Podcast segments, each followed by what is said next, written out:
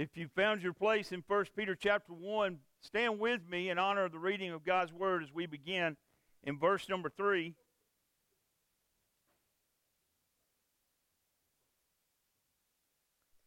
The scriptures read, Blessed be the God and Father of our Lord Jesus Christ. According to his great mercy, he has caused us to be born again to a living hope through the resurrection of Jesus Christ from the dead, to an inheritance that is imperishable, undefiled, and unfading, kept in heaven for you, who by God's power are being guarded through, the faith, through faith for a salvation ready to be revealed in the last time. In this you rejoice, though now, for a little while, if necessary, you have been grieved by various trials, so that the tested genuineness, genuineness of your faith, more precious than gold, that perishes though it is tested by fire, may be found to result in praise and glory and honor at the revelation of Jesus Christ. Though you have not seen him, you love him. Though you do not know now see him, you believe in him and rejoice with joy that is inexpressible and filled with glory, obtaining the outcome of your faith, the salvation of your souls. Concerning this salvation, the prophets who prophesied about the grace that was to be yours searched and inquired carefully, inquiring what person or time the Spirit of Christ in them was indicating when he predicted the sufferings of Christ and the subsequent glories. It was revealed to them that they were serving not themselves but you in the things that have now been announced to you through those who preach the good news to you by the Holy Spirit sent from heaven, things into which angels long to look. Father, thank you for the reading of your word. Thank you for the precious, sacred scriptures that you've left us to instruct us.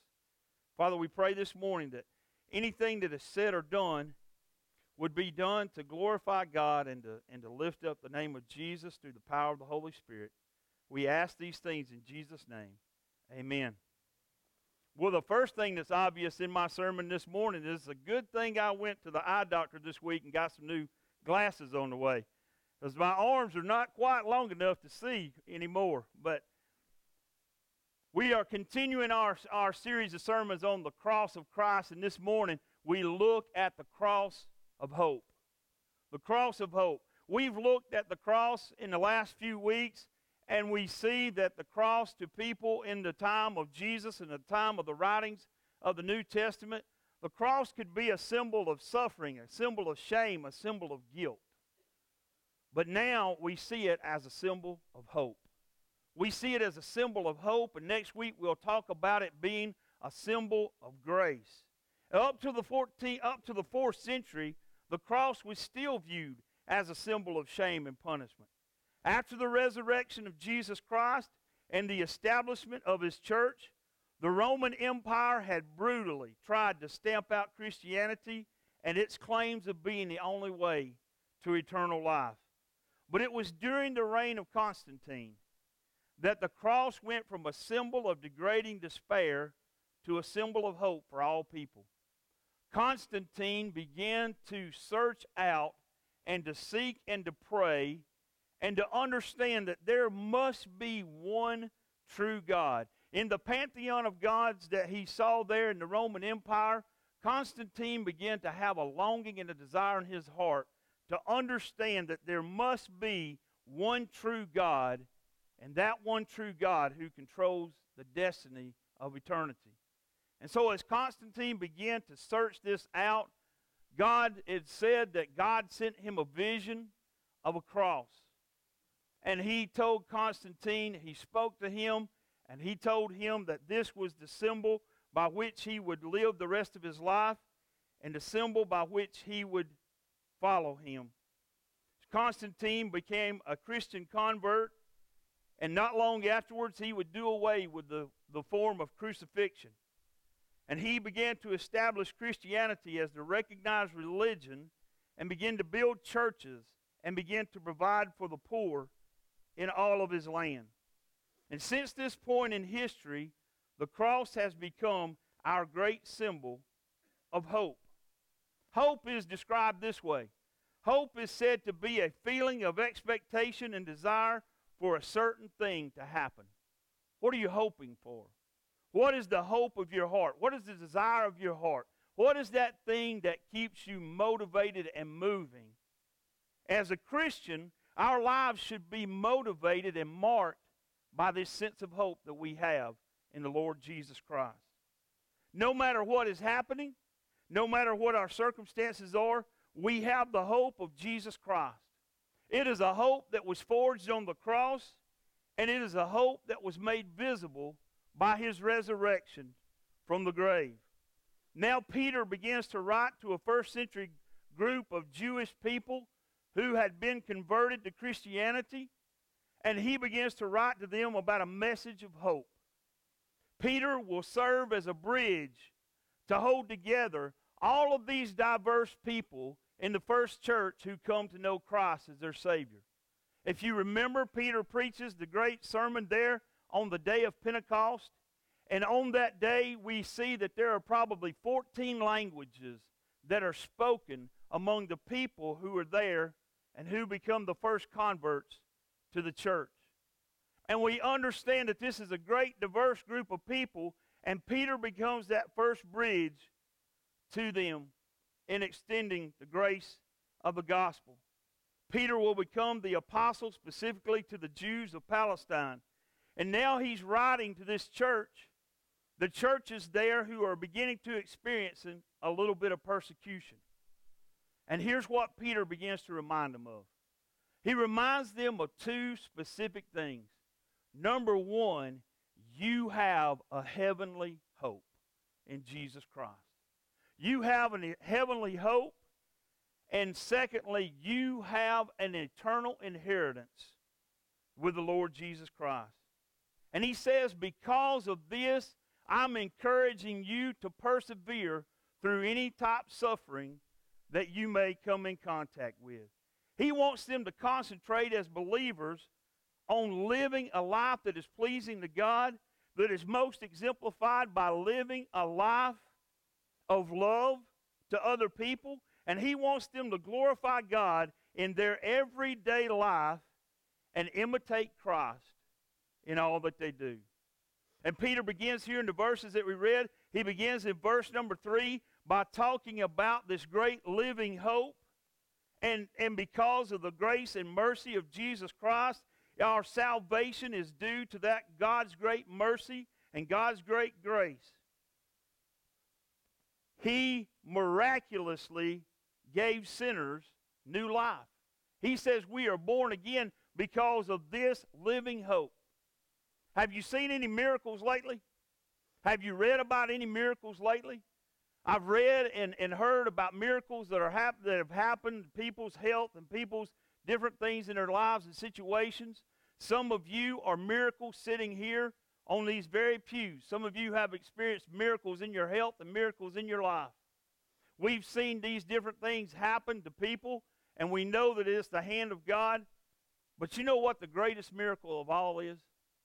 The greatest miracle of all is that God would take someone dead in their sins, dead in, in, in, spiritually, and He would take and He would breathe life into them, and they would be born again that he would take them from death spiritually to being alive and to being having a living hope in the Lord Jesus Christ.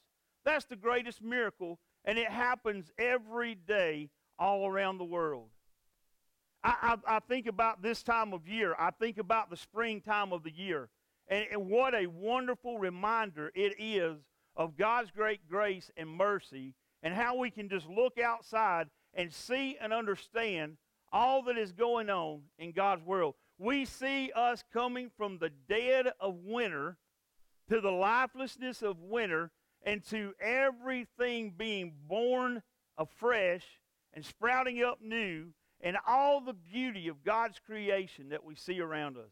And it should be a reminder as uh, uh, to us as we go through these next couple of weeks of the wonder of Easter and the life of the resurrection of the Lord Jesus Christ. Jesus is our living hope. And as Christians, we have this hope because of the future resurrection that we will share. We have a belief that is an unshakable hope for the future because the resurrection of Jesus Christ is itself a pledge to us that someday we will ourselves experience a future resurrection and be united with Him. Now, Peter uses some words here that are great words for us to look at and to be reminded of why we have this hope. He uses the word inheritance. Now, he's writing to a group of people who used to believe as the Old Testament Jews did. They used to believe that their inheritance was the land that they lived in, there in Palestine. They used to believe that their inheritance was this place where they lived there and where God had promised Abraham that he would bring them to. And so they believed that this was their inheritance and that this was Israel's place in it. But now they're beginning to understand that that was just a glimpse of what lay ahead. That they have an even greater inheritance and that it is reserved in heaven. And it is reserved for these people who have believed in the new covenant of the Lord Jesus Christ. Now, think about this. Think about the words that Peter uses to describe this inheritance. First of all, he says, Our inheritance is imperishable. There's nothing that can tarnish our inheritance or extinguish it. It is safe and secure in the hands of God. Now, a lot of inheritances vanish before you ever get a chance to attain them.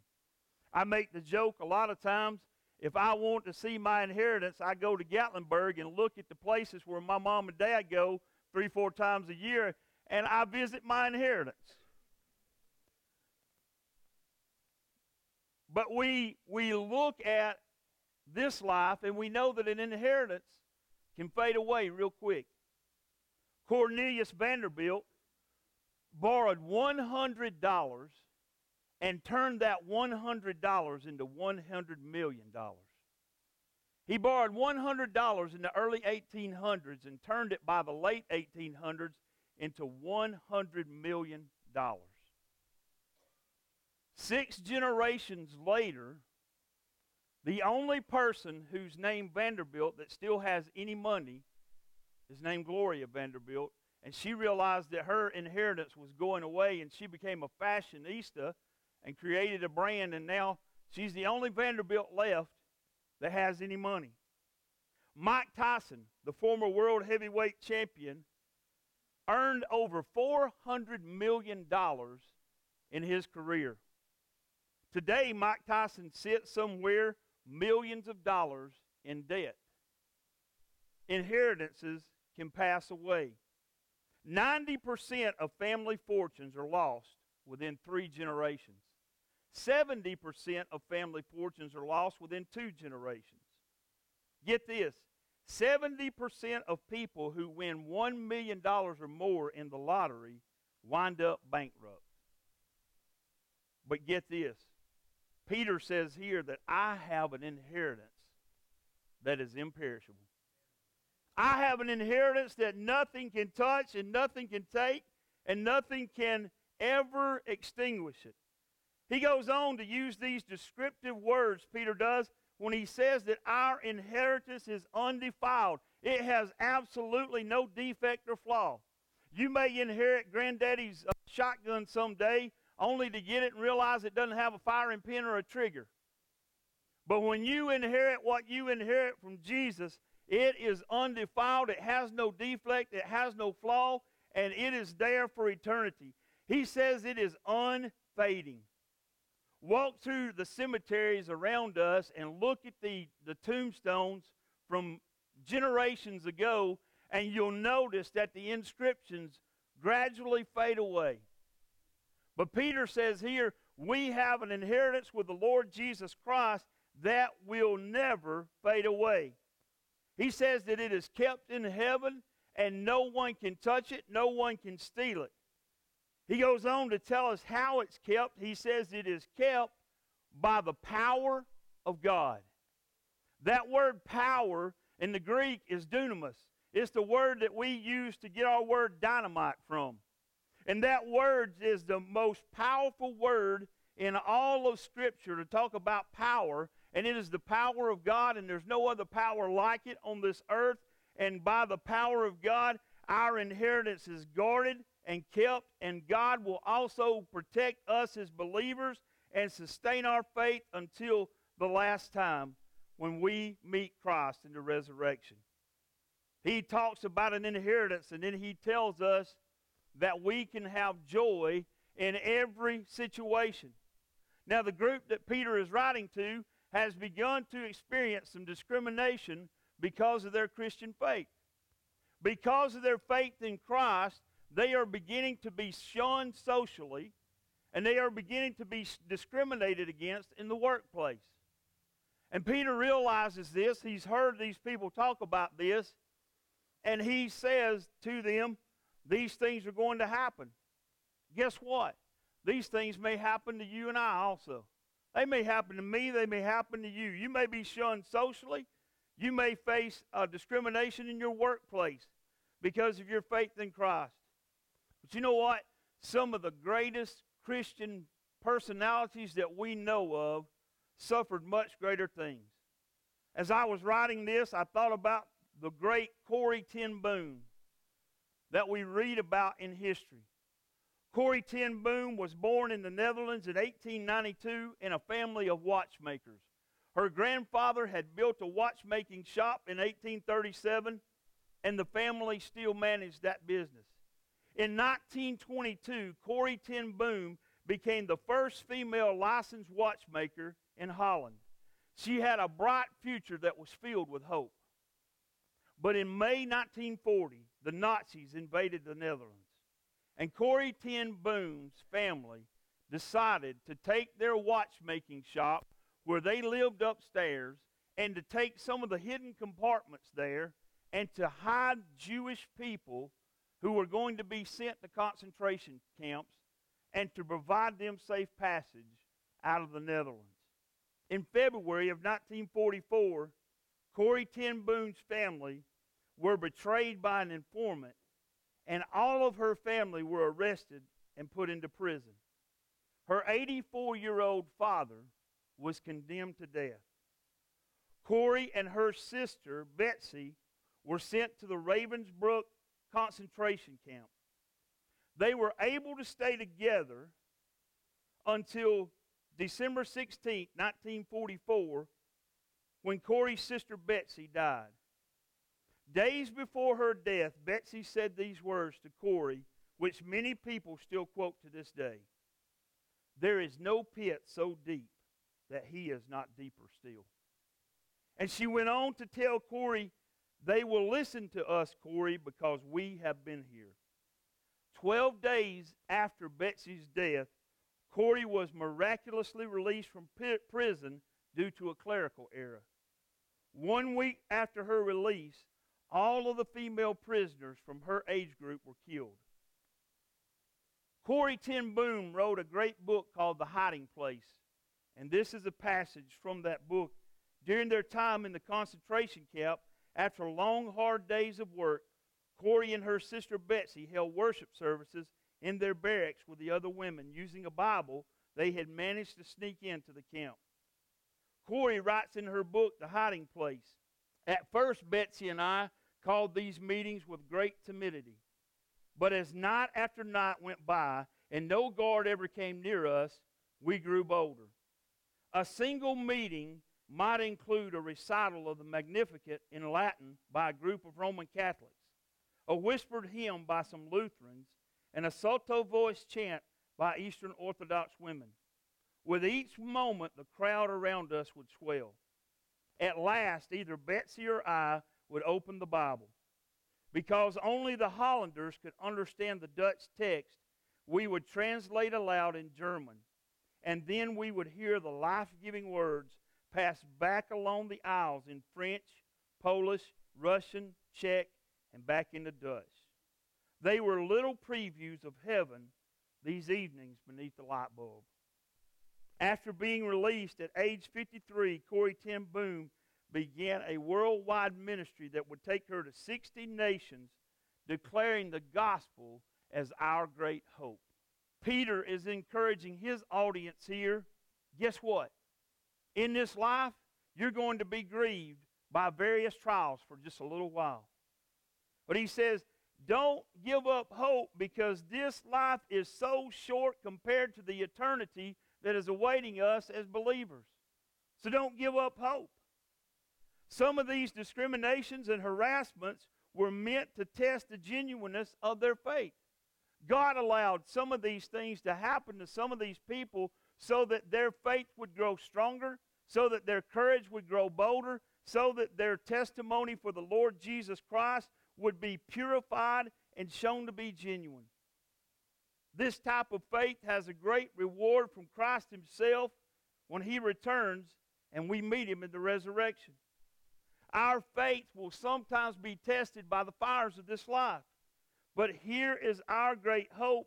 A Christian faith has the ability to stand the test of fire, Peter says, better than even the gold that is refined.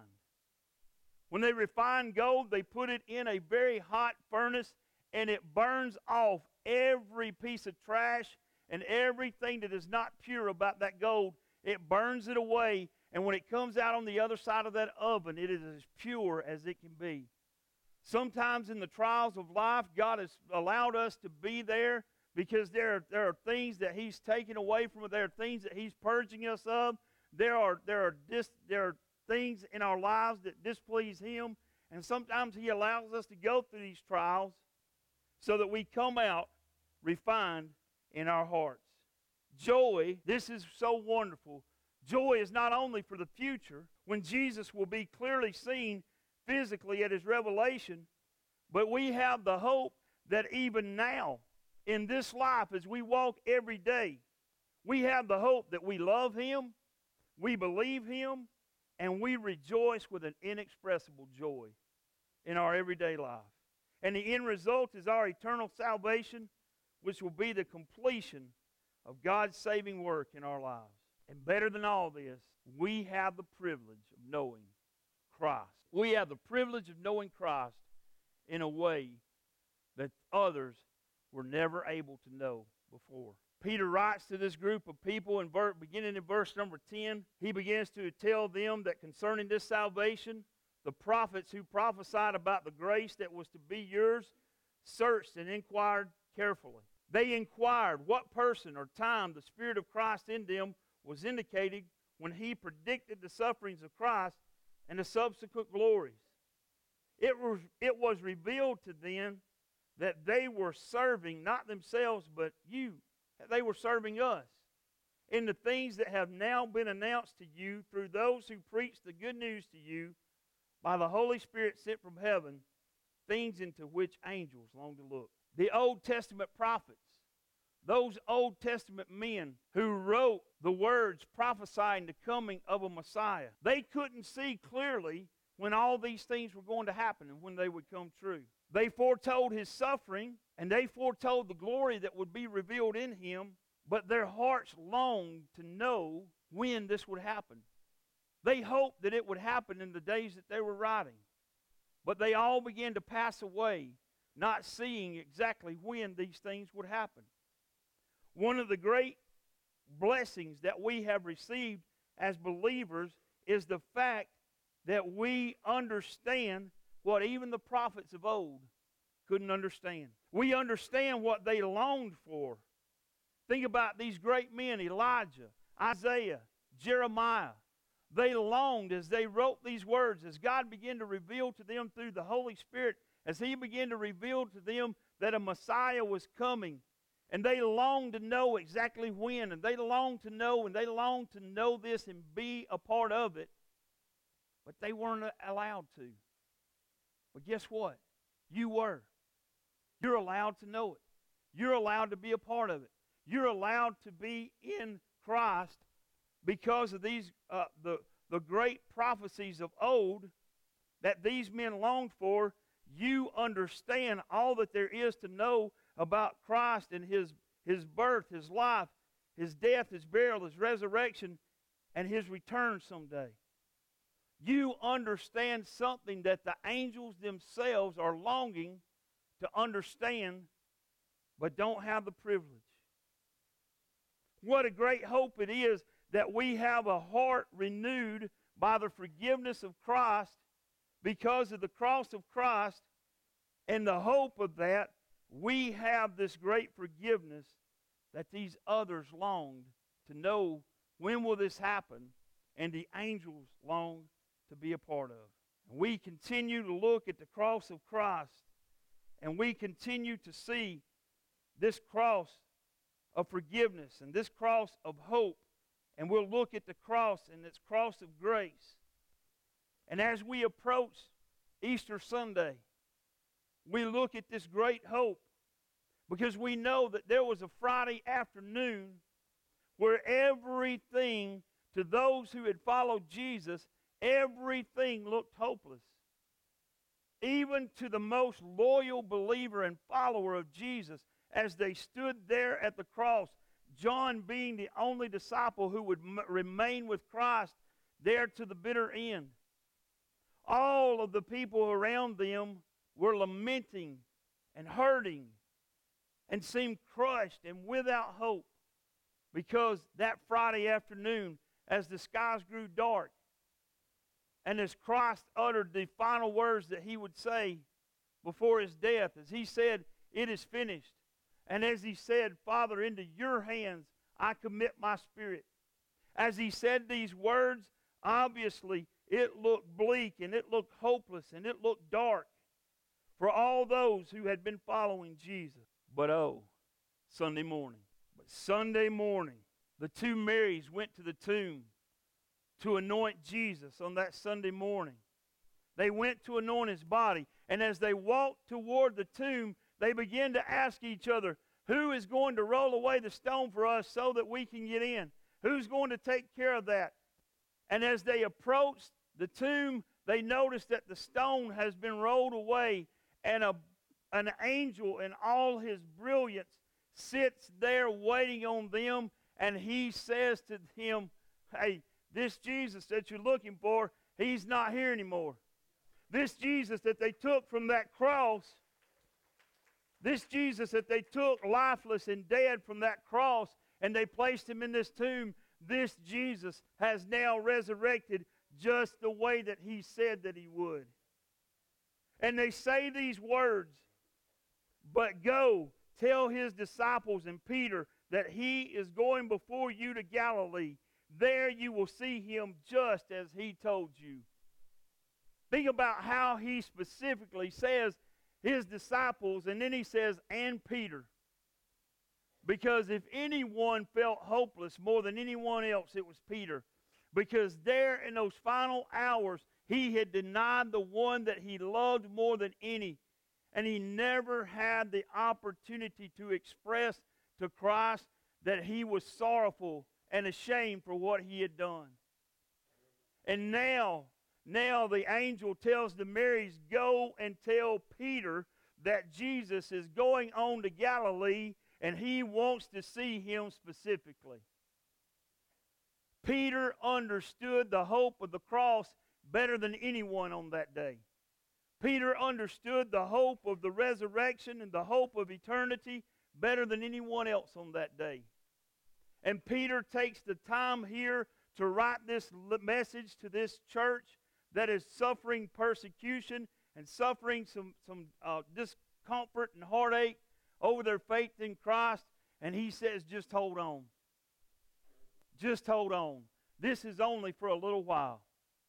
I've seen him resurrected. I've touched him resurrected. I've heard him resurrected. I watched him ascend into glory resurrected. And I know that someday, even though I will die and, and my physical body will lie down in this earth, someday he will return again. And I know that I will have a resurrection and my body will be like his and I will live with him for eternity. That's the hope of the cross. That's the message of the cross. The cross is no longer a symbol of shame and no longer a symbol of guilt. You don't have to be guilty anymore. You don't have to feel shame anymore. You don't have to bear the burden of religion anymore.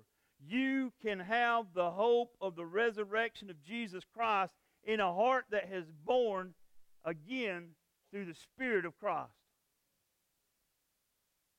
What better way to end a Sunday morning than to give your life to Christ? What better way to end a Sunday morning, one of the most beautiful days that we've seen in months? As you walk out into this glorious sunlight, what better way to walk out knowing that there is new life in you, that you've been born again? Darren, come, would you stand, Father, as we come to this point in this service? I thank you for the message, the hope of the cross. I thank you that I'm not guilty. I thank you that I don't have to bear shame anymore. I thank you that no matter what the circumstances around me are, I can have the hope of life eternal through the cross of Christ and through the resurrection of the Lord Jesus Christ. Father, I am certain this morning that your Holy Spirit is speaking to souls this morning and directing them to Christ. I pray this morning that beyond anything else, that every person who has the hope of Christ already born in them, we're praying for those individuals. And I pray that you would take any hindrance from their mind, any hindrance from their heart, any hindrance that's around them. And I pray this morning that they would reach out to you and just simply say, Father, forgive me. I'm a sinner. I know that I am a sinner. Father, I want you to forgive me of the sin in my life, and I want to follow Jesus for the rest of my life. I never want to turn back and follow those sins again, but I want to follow Jesus. Father, for everyone this morning who is feeling the tug of the Holy Spirit in their heart, I pray that you would deliver them through Christ and his forgiveness. Father, if there are any who just need to come and pray, if there are any who need to make decisions for baptism, for church membership, for any other reason, I pray that they would be bold enough to stand this morning and share that with us. I ask all these things in Jesus' precious name. Amen. As we have this time of invitation, if you need to know Christ as your Savior, I'm here. I can show you through Scripture exactly how to do that. If there's any other decision you need to make this morning, would you come and share